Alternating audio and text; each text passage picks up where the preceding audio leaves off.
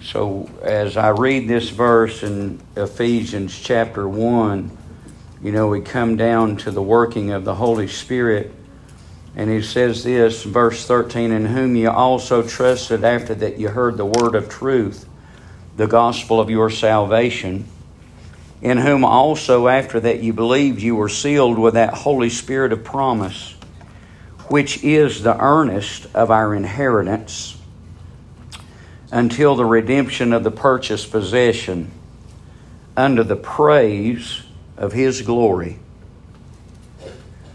You know, I, I, I, I can just think about me, and I can think, how could it be that I'm saved?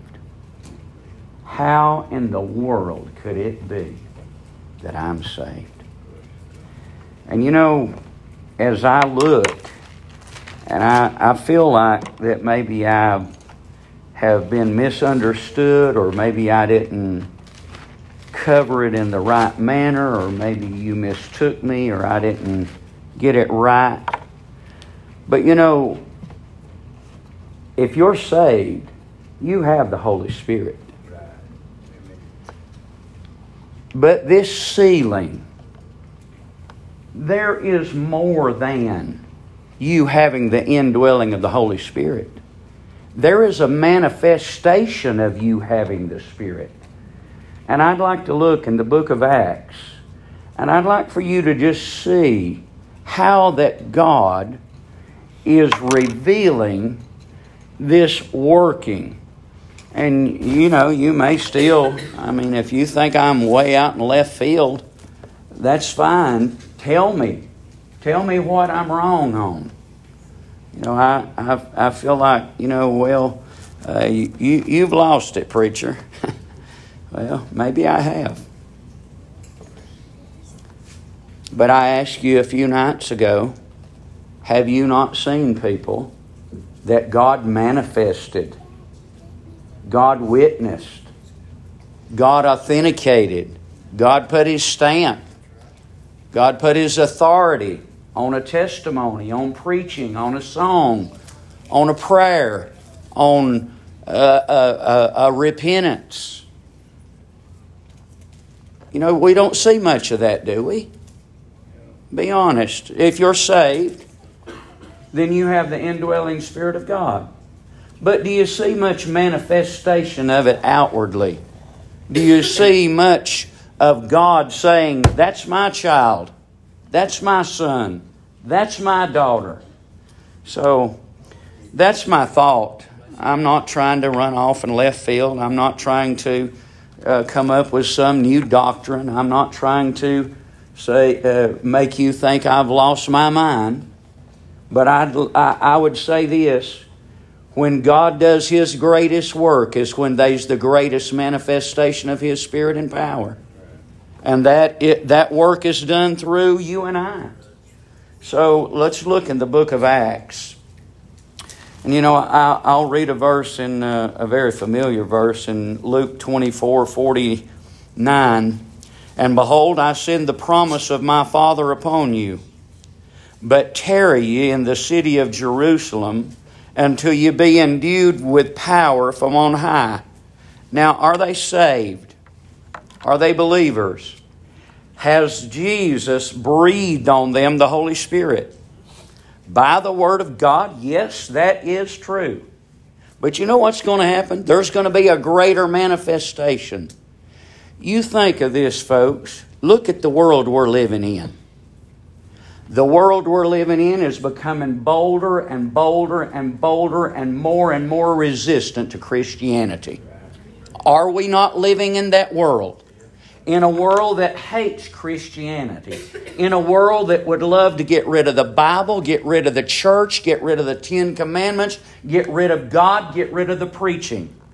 What do we need? We need exactly what the church needed in Acts chapter number 1 when Jesus left this world. We need that same manifestation today to bring the world back into check as to who's in authority. I'm not in authority, but I say this through the working of the Holy Spirit in your life and in my life, the world can be brought back under subjection to the gospel, to the church. I don't mean that we can make the, the, the world subject to the church, but I say this the world can have a respect for the church that seems to be lost today. And if you don't admit that and don't realize that, we got our head in the sand. So you, you just think about this this boldness. You know, we need this. But Jesus said, I'm going to send the promise of my Father upon you. But tarry ye. Now listen. Sit still. Be silent until you are endued with power from on high. So, clothed with, vested with, and, what power? What, what does this power mean? It means an ex- extraordinary, an extraordinary power, a miraculous power. Don't, don't start without me. That's what he's saying. I believe they're believers. I believe there's 120 in the upper room that are believers. That Jesus breathed onto them I don't know whether you could say or I could say that every one of them, I believe if they're believers and He breathed on them the Holy Spirit, but there's something greater. In your own lives, there's been times of greater power, greater revelation, greater witness It, it's true. you know it's the truth. so, Acts chapter 1. Acts chapter 1. So Jesus says, verse 5 For John truly baptized with water, but ye shall be baptized with the Holy Ghost not many days hence. So that word baptize, as I look at that and uh, I read it over in the Acts when Peter's down at Cornelius's house. Then he comes back to Jerusalem. Jesus says this, re, re, re, going over the account that happened at Cornelius's house. Peter said, I remembered. I remembered that what the Lord said. The, the Lord said, John indeed baptized you with water but ye shall be baptized with the Holy Ghost. That's what was going on at Cornelius' house. Now, is this baptism, is that just that a man's saved and he has the indwelling Spirit of God? Well, I, I would say this that on the day of Pentecost, we see the beginning of the baptism of the Holy Spirit we see the beginning of the sealing with the Holy Spirit. We see God authenticating His church. We see God marking His church. We see God saying, These are my people. They have my authority. They spoke with authority. They preached with authority. They had the same spirit, the same power that Jesus Christ had. But that was the first time. That's not the last time. That's not the end of times. That's not the only time. That's the first time. I believe we can see that plain as day. That was the first time. Well, it's never going to be like that again. Well, I'll tell you, it was like that at Cornelius' house. What happened at Cornelius' house, according to Peter himself, was exactly like what happened on the day of Pentecost. I, you know, I think it's wonderful. I think it's absolutely wonderful that you and I, we ought to be, we should be, we should pray for, we should long for the same thing that happened on the day of Pentecost to happen in my life individually, your life individually and the church as a body collectively, we ought to desire that same manifestation of the working of God in this day that we live in. Really, you think about it, it's really not much different today than it was then in the opposition. You think about the opposition that they had. I mean, as I think about the opposition, let, let me just read some scripture. I'm, I'm going to get uh, ahead of a text. But we, we've got the opposition, folks. We've got bold opposition. We've got brazen opposition. We've got opposition I mean, all you have to do is make mention of Christ, make mention of Christianity, make mention of living right or having morality, and friend, they want to jump on you with both feet today and stomp the life out of you. Well, I'll tell you that the disciples and the apostles and these people in this day had that same type of opposition in the day that the Holy Spirit came down. I'll tell you, there was a group of people here that would like to stomped it out. But they could not resist the power.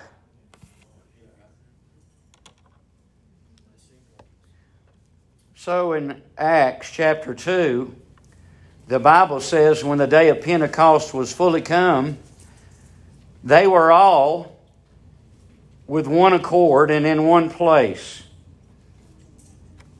And suddenly there came a sound from heaven as a rushing mighty wind, and it filled all the house where they were sitting. Would you say this? Now just think about that. That it filled all the house where they were sitting. You remember when Solomon dedicated the temple? What happened? I tell you, the glory of God run everybody out. you know what's going to happen right here? Think about being baptized. Think about being immersed. Think about being dipped under. That's what the word means. That's what Peter said. Jesus, I remember Jesus saying that John indeed baptized you with water, but you're going to be baptized with the Holy Ghost. You're going to be dipped under you're going to be immersed into. So imagine this. Imagine that 120 people are in the house and the Holy Ghost fills the house. You think they were immersed? You think they were dipped under? You think the power of God clothed them? You think, ladies and gentlemen, that they were vested with the Holy Spirit of God? Praise God, they were vested. They were being baptized by the Holy Spirit. And you know something?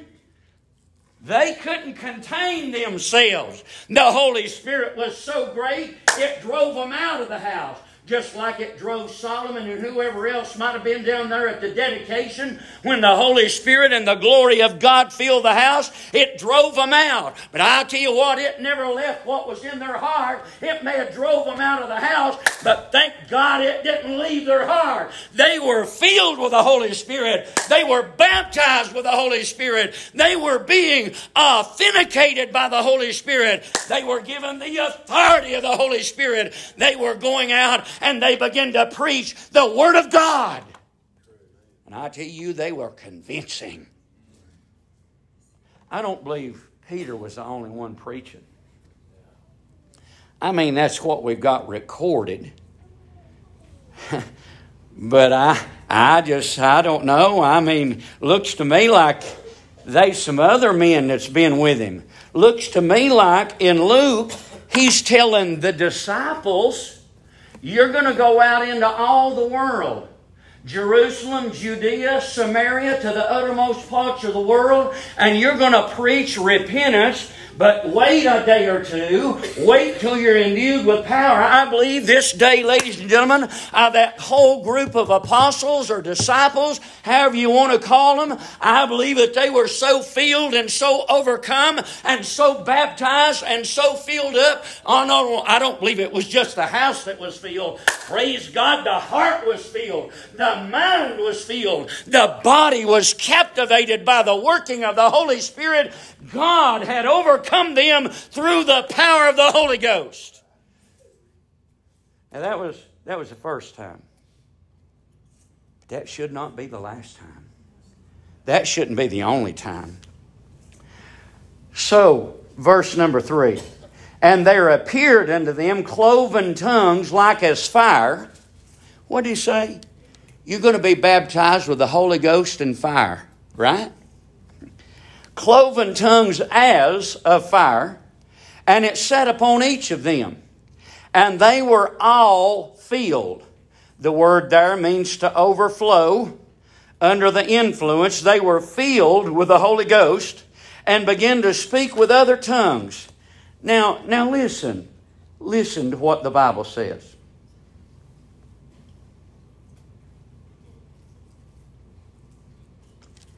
Verse 5. And they were dwelling at Jerusalem Jews, devout men out of every nation. We're going to come down to about verse number 9, and we're going to read all over, all over the world they've come here. Pentecost, it's, a, it's an annual celebration. But isn't it amazing? All of these Galileans are going to have a message for the Mede, for the Persians, for the Cretes, for those from all over the world, they're going to hear a message that they can understand. I tell you, this is the working of God to fit the situation at hand. Here he says this. There they were. They were from Pergia, Parthians, Mede, Elamites, Judah, Cappadocia, Pontus, Galatia, Phrygia, Pamphylia, Egypt, Libya, Cyrene, Rome, ITU, Crete, Arabian. Thank God. You know what the Holy Ghost can do? Uh, the Holy Ghost, when the power and the sealing and the overcoming and the baptism of the Holy Ghost overcomes, I tell you, God can send a message that a man can understand, and a man will get the message from God that fits him. The Holy Spirit is the interpreter. He, I realize Jesus is my mediator, but would you, would you entertain this thought? The Holy Ghost is also our mediator between us and our fellow man, is he not? He's the mediator between us, you as a child of God, me as a child of God. He's the mediator. I tell you, he's the one that can get the message across. Can you see, friends? Can you see the working of the Holy Spirit? How that God, just think, here on the day of Pentecost, here is God. God Almighty authenticating, God sealing, God honoring, God exalting. And you know what's going on? We go back to Ephesians. I tell you what it is. It's to the glory of Him. It's to His glory. It's glory to the grace of God.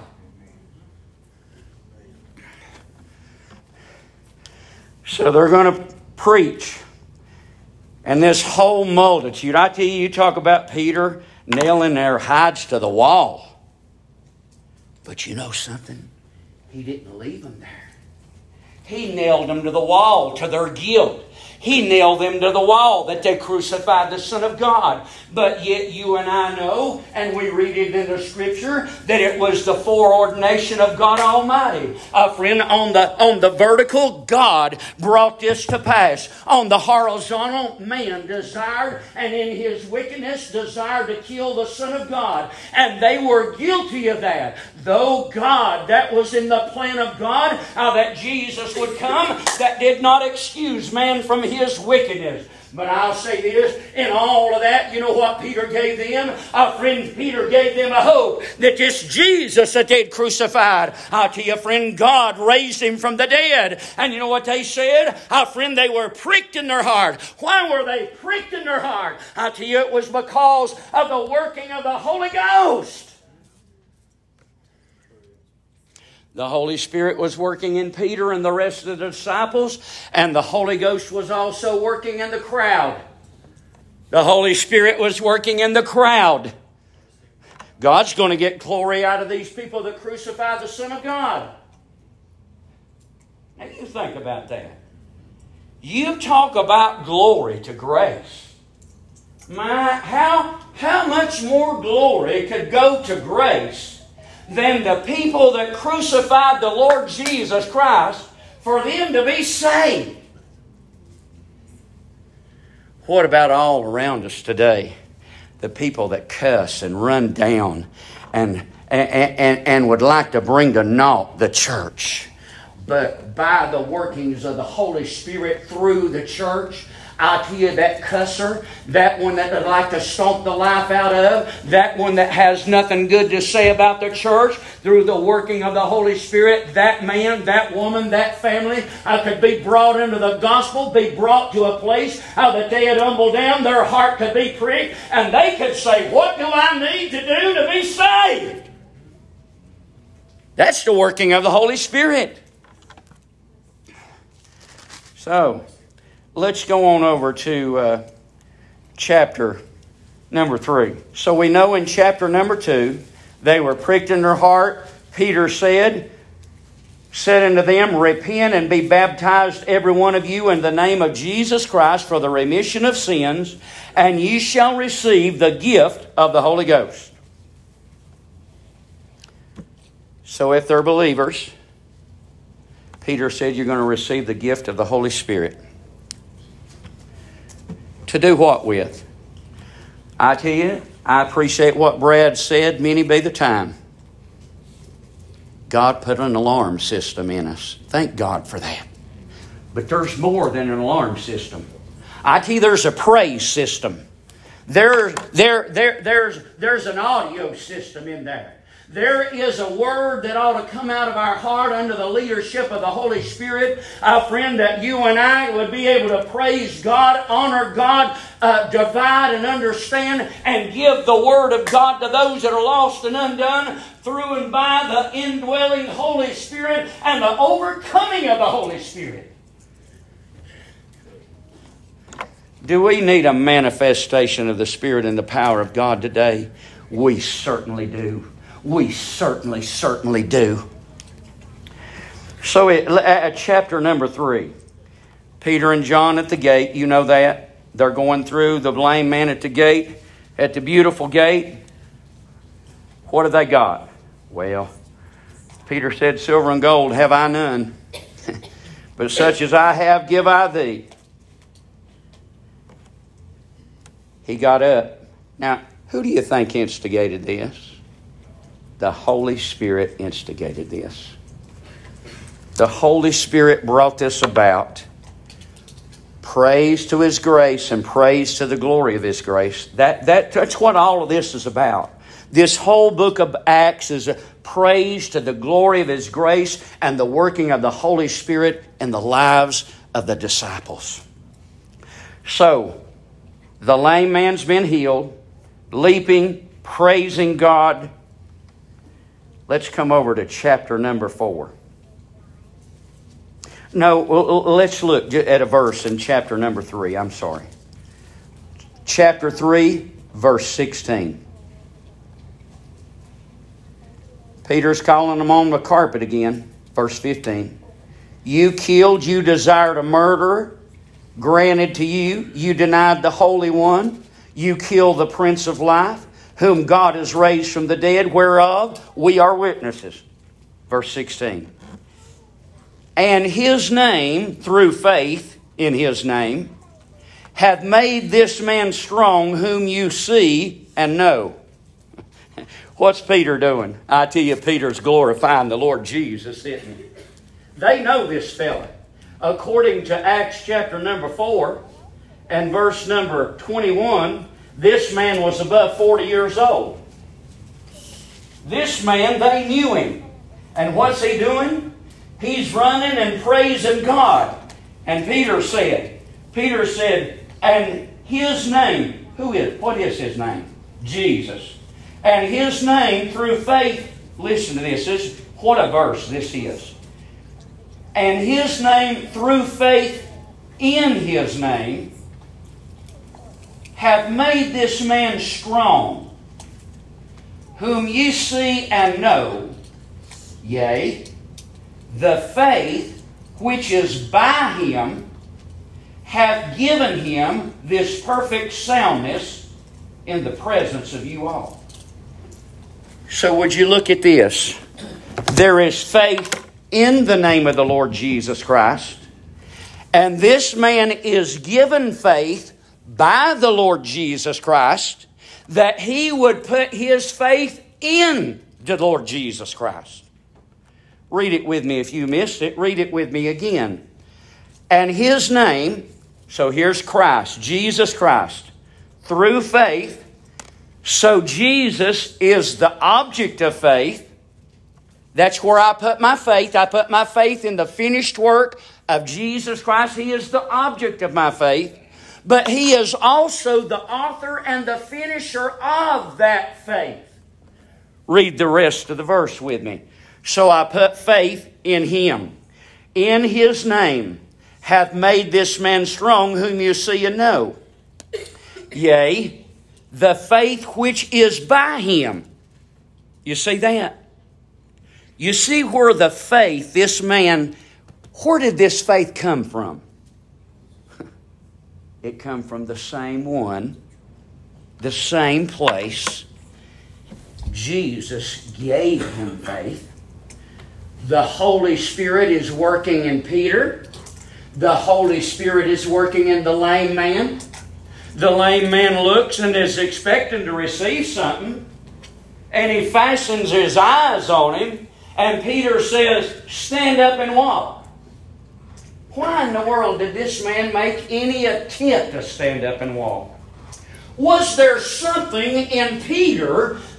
Was there something in his voice? Was there something, some way that he said it? I tell you what, it was a faith to faith. It was God working in the Holy Spirit through Peter, and God was working by the work of the Holy Spirit in the man. And the man believed. The man was given faith to believe on the name Jesus Christ by the author and the finisher of our faith, who is Jesus Christ. Now, the working of the Holy Spirit's going on here. And listen, this is for the glory to the Son of God and glory to His grace. Go with me to chapter 4. So they're called on the carpet. Called on the carpet for healing this man. They're grieved, 4 and 2, because they've been preaching about Jesus being raised from the dead.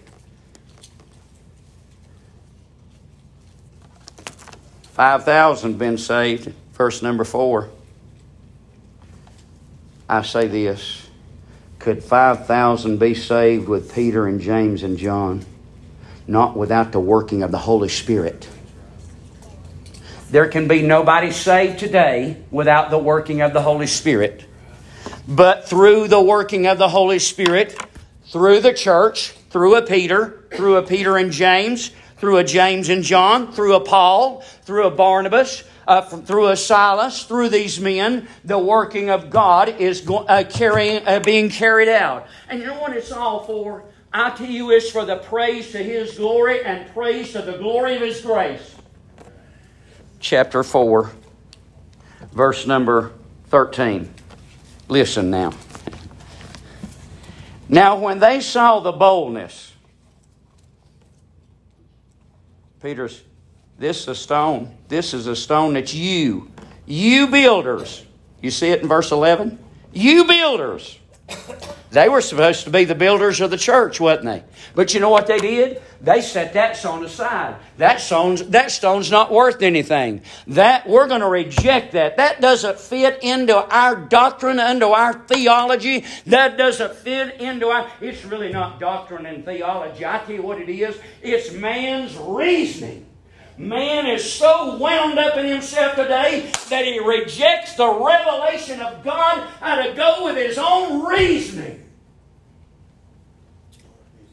What a world we're living in. You can read it off of the page and people reject it. You know why? That doesn't fit the way I think. I don't think God's that way. Let me tell you what you better start thinking. You better think again. You better repent and believe what God said and leave your reasoning alone. Paul run into that same crowd. Oh, you think you think God's unjust? God forbid. Your reasoning is the problem. Your own thinking. Man thinks he, you know, it's amazing. Man thinks God is like him. God has to operate like man does. You know, I, I listen to the Sunday school. I'm the clay. I'm not the potter. I'm the clay. I have no say. I have no will. I have no desire. I am an absolute lump of deadness. And God God, by the marvelous, wonderful, long suffering grace of God, reached down and plucked me out, a friend, from a world, a whole world. I believe we forgot today that the whole world is bound for hell. I believe we forgot today that man does not deserve anything. I believe we forgot today what grace really means. Grace is fin Grace, friend, doesn't mean I work for it. Grace doesn't mean I deserve it. Grace is the unmerited favor. I'm saved by grace. There's nobody that deserves anything but the wrath of God.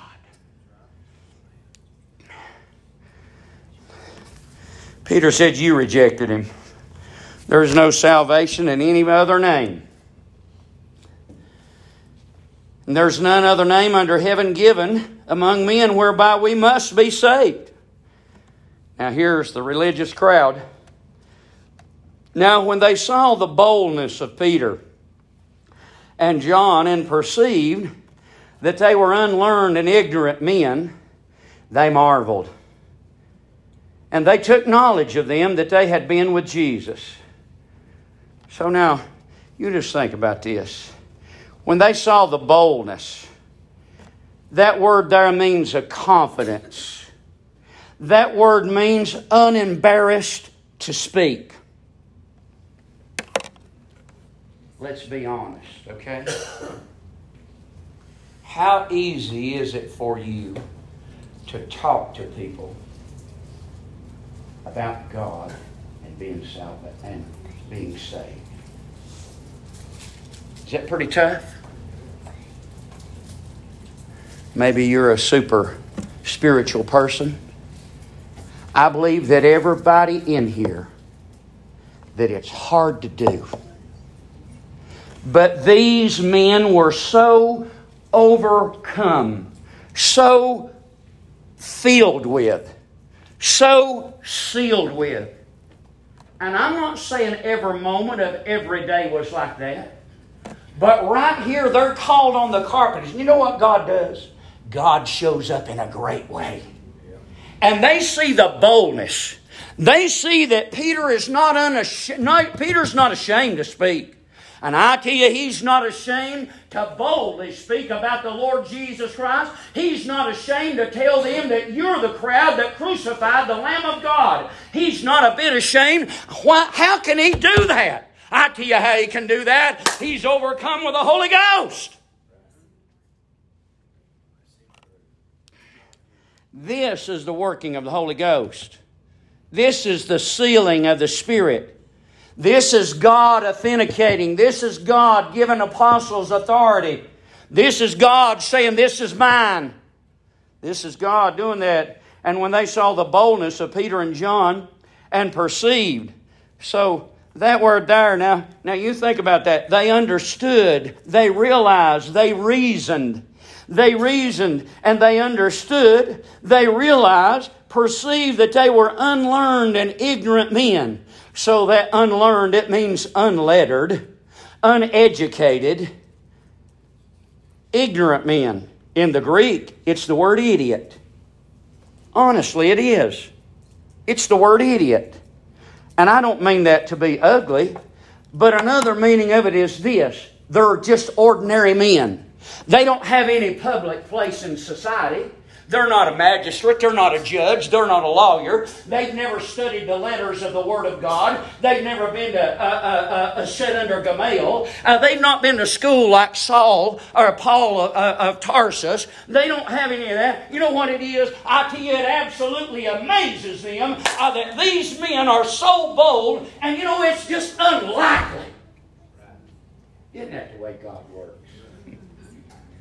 Doesn't God work in the unlikely? Doesn't God, when He comes by with His Holy Spirit, doesn't He always surprise you?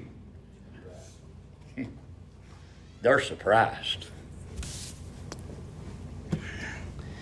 So, this Word of God. So He says, they perceived that they were unlearned and ignorant men. They marveled.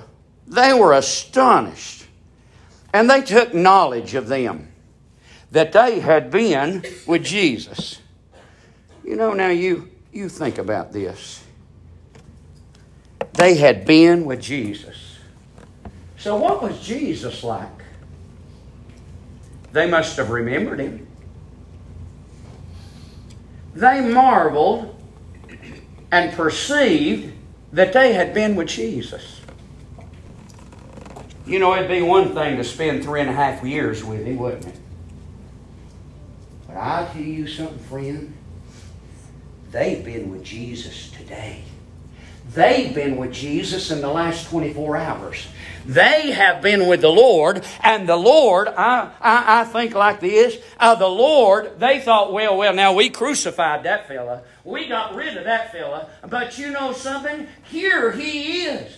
I mean, you, know, don't take me wrong. Here's Peter and John, but the truth is, here's the Lord Jesus. Here he is, risen from the dead. Here he is, manifesting himself. Here he is in authority. Here he is in power. Here he is in boldness. Did he ever back down to the Pharisees? How were they ever able to over, overrun him? Could they trip him up? No, they couldn't. I'll tell you what, these disciples are so overcome and filled up and baptized with the Holy Spirit, they look like little Jesus.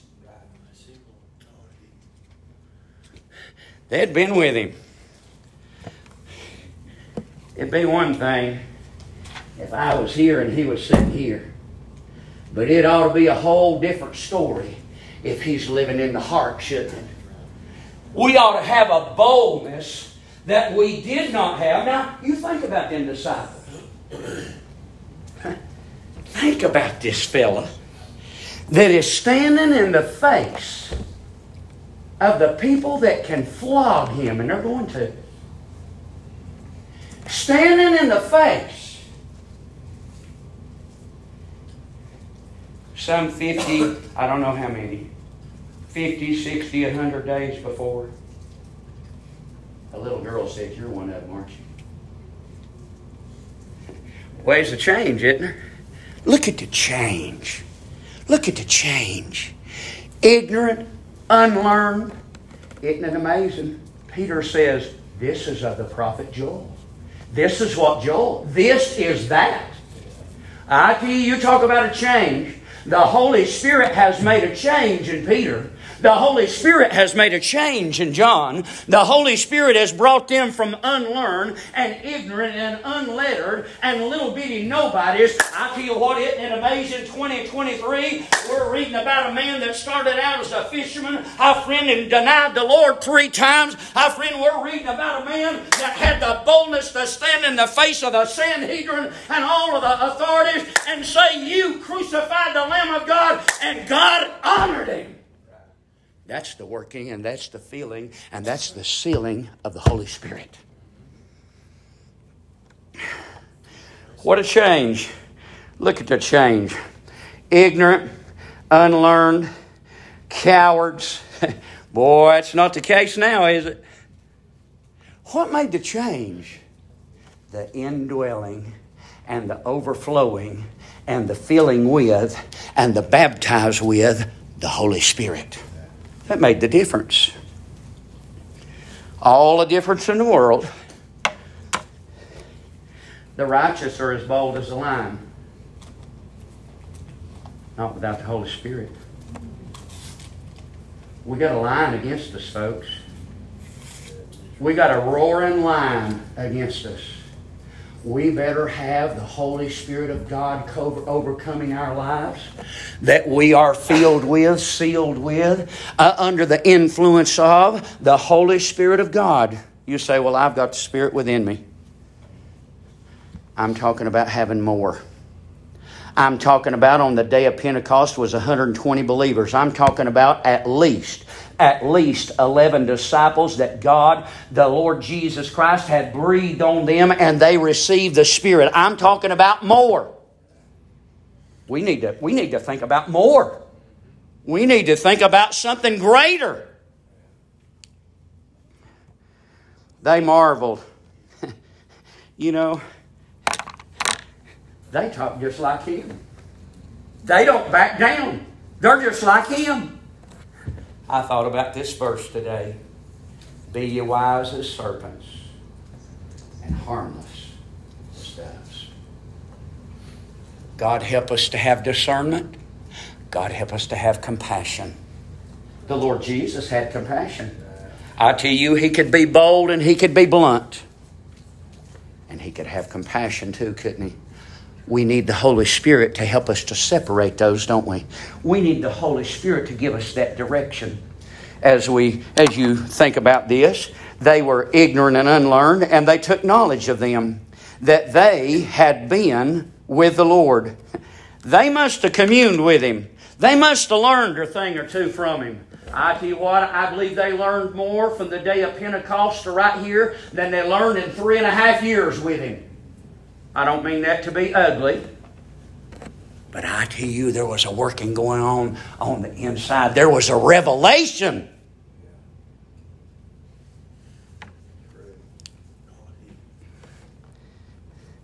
You know, these, these people are persuaded that these men had been with Jesus. Just think on that for a moment.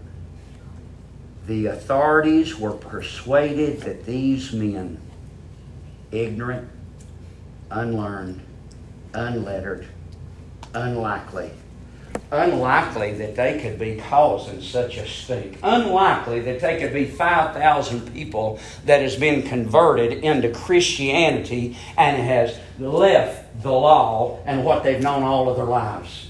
Oh, but I tell you, it's not Peter and John. It's the working of the Holy Spirit in Peter and John. But they were persuaded. You know, we ought to think about this. What are people persuaded of about me? Do they know I've been with the Lord? Do they know I'm a child of God? Can they see a difference? Do I have an authority? And I don't mean that ugly. Uh, I, I could just say it like this have I got authority over my own life? Have I got power over my own life? Do I have compassion? Do I look and I see what's around me and I see so much around me? You know, uh, I believe Paul said in the Corinthians, he said, I knew Christ.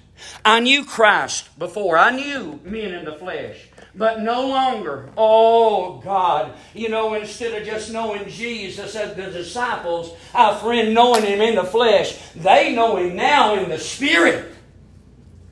You see that? You see how now they've got a greater revelation than when they were sitting beside Him? You see now how that God is revealing the, the Scripture and pointing out Jesus Christ from what's going on on the inside.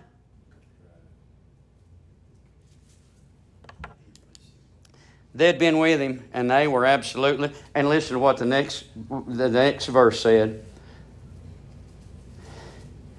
What shall we do to these men? For indeed a notable miracle, miracle has been done by them. Who got the credit? Now, the truth is, they put the credit to Peter and John, didn't they? They'd been with Jesus. Reckon they remembered Lazarus being raised from the dead. You know, they wanted to kill him. The religious authorities wanted to kill Lazarus. Don't you reckon they want to kill these boys? Oh, they do. They want to kill them. A notable miracle has been done by them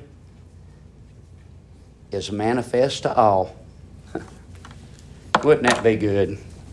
Wouldn't it be good if there could be a work done that everybody knew about it? And you know what we could say? Glory to God. Glory to God. It, it, it's so unlikely that a Peter and a John could do such a work. But it's not so unlikely that God could not take the ignorant and the unlearned and the unrecognized and work through them and do a miracle that brings glory to His name. Listen, listen, listen to First, uh, uh, um, First Corinthians chapter one. This is for the glory of God. Chapter 1, verse 27. But God had chosen the foolish things of the world to confound the wise. God has chosen the weak things of the world to confound the things that are mighty, the base things, the low born. They were ignorant, unlearned, unlettered, just regular old fellas, didn't have a place in society. I mean, they're just nobodies. That's who God uses. That's who God likes to use. Oh, if he would have used uh, Gamaliel. Oh, what a man of wisdom. Gamaliel got all the glory. If he had used Caiaphas, they'd used the leaders in the church, they'd have got all the glory. I tell you what God's using. God's using the unlikely. God's using the unknown. God's using those with no nobility. God's using fishermen. God's using nobodies. God's using them that the world thinks there'll nothing become of them. I tell you, if the Holy Ghost comes on the scene, God will get the glory. You know something? They're not going to give. They're not going to give me and you any glory. It looks like they're going to accredit this healing to Peter and John. But no, they ain't going to take it. it's Jesus. It's the working of the Holy Spirit. Base things of the world and those things that are despised. Are you despised today?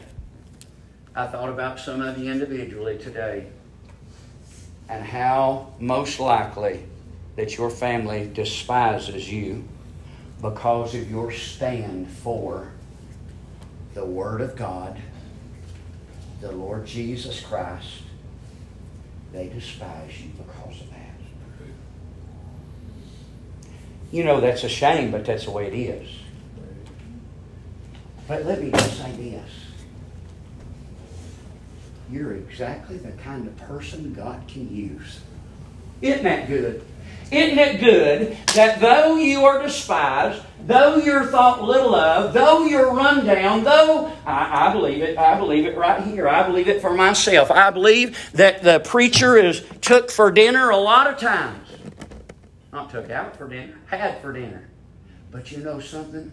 and my littleness and my ignorance and my unlearnedness, God can use some little ignorant, despised thing like me to help you, and He can use you to help your family.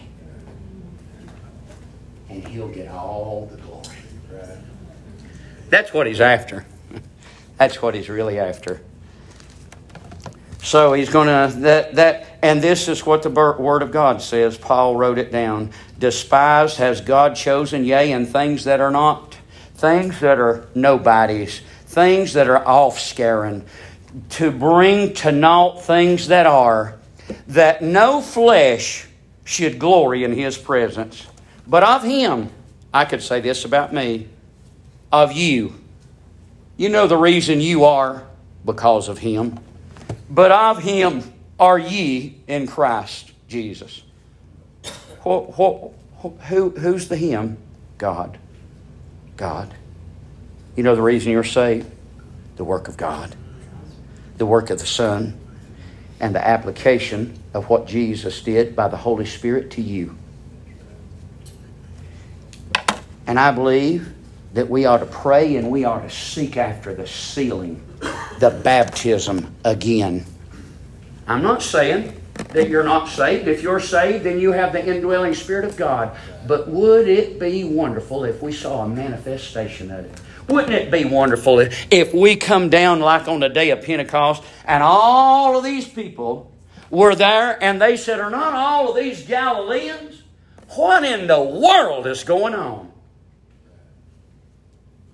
Folks, that, that's not out of reason. That's not beyond reach.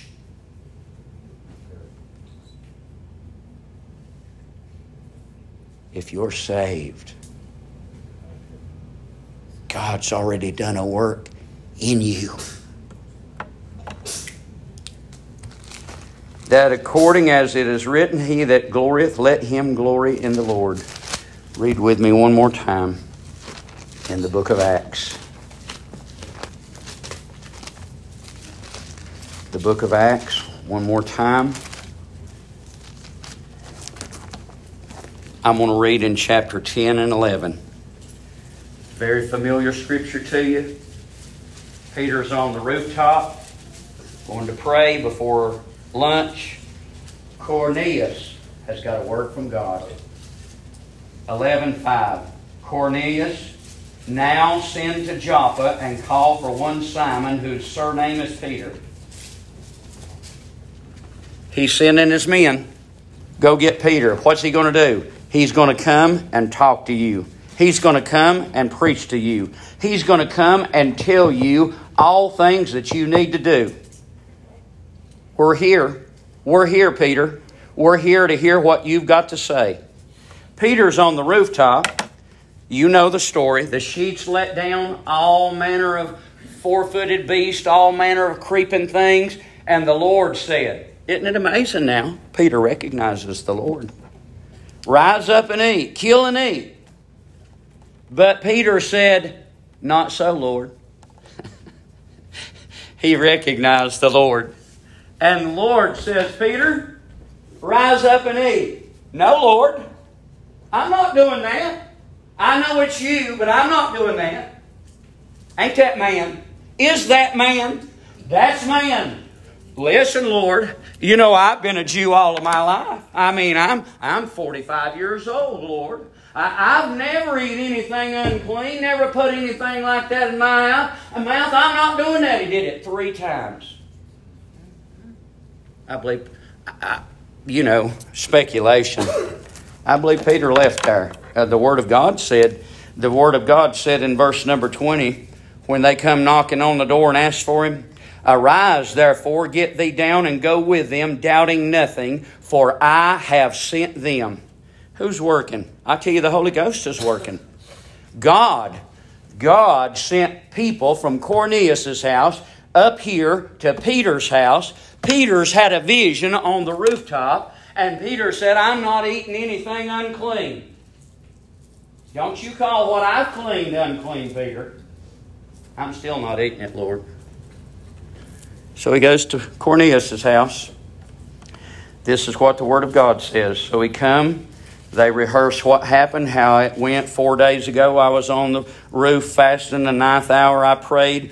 Uh, a man stood before me in bright clothing. Thy prayer is heard. Uh, sent to Joppa, called for one Simon Peter, and, and, immediately, verse 33, I sent for thee, and thou hast done well that thou art come. Now, therefore, we are all here present before God to hear all things that are commanded thee of God. in my opinion, the Holy Ghost is working right here. Then Peter opened his mouth. You know what he's got? He's got something to say. I don't believe he even knows what he's going to say. And I don't mean that to be silly, but I believe God Almighty is revealing this on his feet. As he begins to speak, Peter opened his mouth and said, Of a truth, I perceive that God is no respecter of person. Well, I tell you what, just before that, he wasn't going to eat.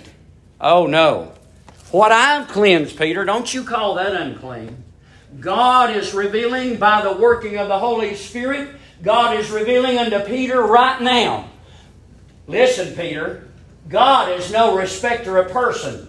It don't matter a Jew or a Gentile. It doesn't matter a Parthian or from Egypt. It doesn't matter black or white, red or yellow. It doesn't matter woman or man. It doesn't matter boy or girl. I, when I do the work, Peter, that's a finished work and it's a good work.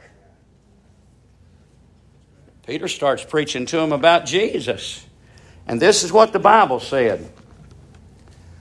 So he raised him from the dead. This Christ rose from the dead, commanded us to preach, to testify, ordained of God, the judge of the quick and the dead. Verse 43 To him gave all the prophets witness, and through his name, whosoever believeth in him, in him shall receive remission of sins. While Peter yet spake these words, the Holy Ghost fell on all them that heard the word. That word there means to press upon. That word means to embrace with affection. That word means to seize or to come over or to take possession of. What happened to Cornelius house and all of those people that were there. I tell you, the Holy Ghost fell on them. The Holy Ghost seized them. The Holy Ghost authenticated them. Uh, here's Peter, and you know what? In his mind, before he ever leaves here, he's already got it made up in his mind. I got to get this story right, uh, because when I go back, the Jews up there at Jerusalem are going to jump on me for this. But you know what he's got? He's got the Holy Ghost. How can you deny the Holy Ghost? While Peter's preaching, the Holy Ghost fell on them, which heard the word. Now you think, here's God sealing, here's God baptizing, here's God authenticating, here's God marking. What's God marking? He's marking Gentiles. He's marking the unclean. He's marking people that Peter had never associated with. He's marking people that the Jews said they're dogs. They don't deserve anything. The Lord Jesus said, Though I'm not giving my bread to the dogs. Isn't that what he said? I tell you, God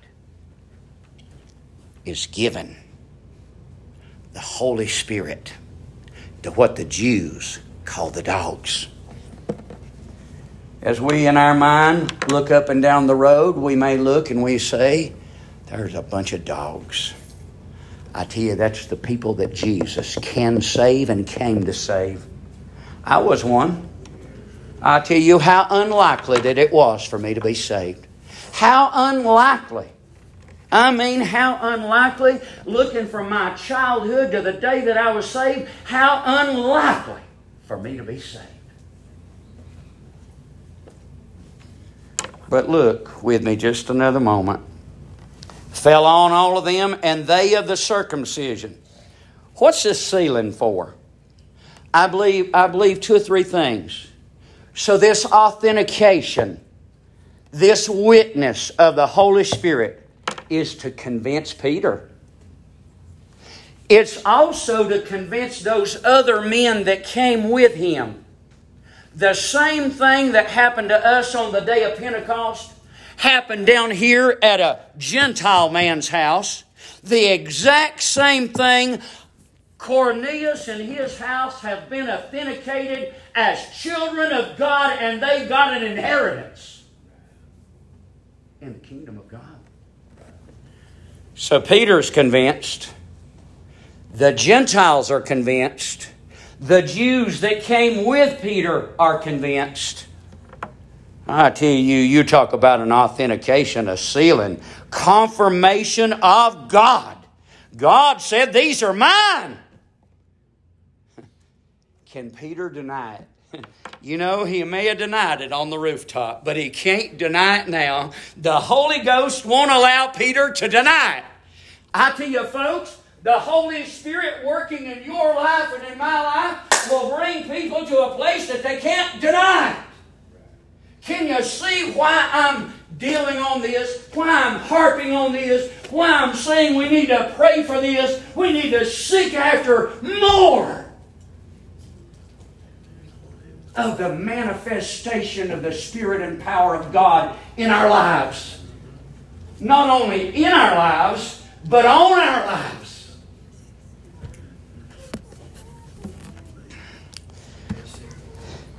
They were astonished. They couldn't believe it. They were amazed. As many as came with Peter, because on the Gentiles also was poured out the gift of the Holy Ghost.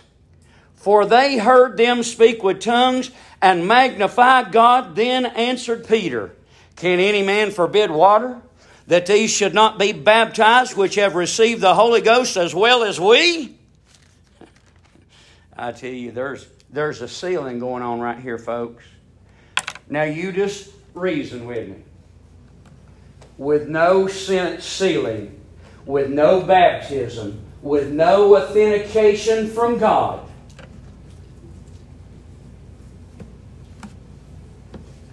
this have very well fell through the cracks. But isn't it wonderful that God lets us see the first fruits of the Gentiles? 2023, we're reading about the working of the Holy Spirit bringing in what the religious world would have rejected. Peter's going back to Jerusalem these words, chapter 11, verse number 14. Verse 15. And as I began to speak, the Holy Ghost fell on them, as on us. What's he talking about? As on us at the beginning. What's he talking about? He's talking about Pentecost. That's exactly right, Vaughn. So, what happened on Pentecost happened at Cornelius' house. What happened at Pentecost happened when Peter and John was called on the carpet. What happened at Pentecost can happen again. And I began to speak, the Holy Ghost fell on them as on us at the beginning. Then remembered I the word of the Lord, how that he said, John indeed baptized with water, but ye shall be baptized with the Holy Ghost. For as much then as God has given them the like gift as He did unto us, who believed on the Lord Jesus Christ, what was I? Who was I? What, what authority did I have that I could withstand God? That's what we need. And let me tell you this this crowd running around today that thinks they've got more authority and they can shut people in and shut people out of the church. Let me tell you, friend, you are standing against God. When God puts His Holy Spirit, uh, friend, and manifested on somebody's life, I don't care what they've done. I don't care how many women, how many men, how many banks they've robbed, our friend, what they've done, how many murders they've committed. When the Holy Ghost authenticates a man, He says, That's mine. I bought and paid for that. Please think about us having the manifestation of the Spirit of God in our lives that would authenticate us, show our authority, not, not that not authority in me, but Christ in you. God's mark on you. That people could not deny that God is in you. The Lord is moving you. The Lord is using you. Don't we need that? Now think. Look at all the obstacles they were up against. We are too. We are too. We need the great, miraculous, mighty power of God.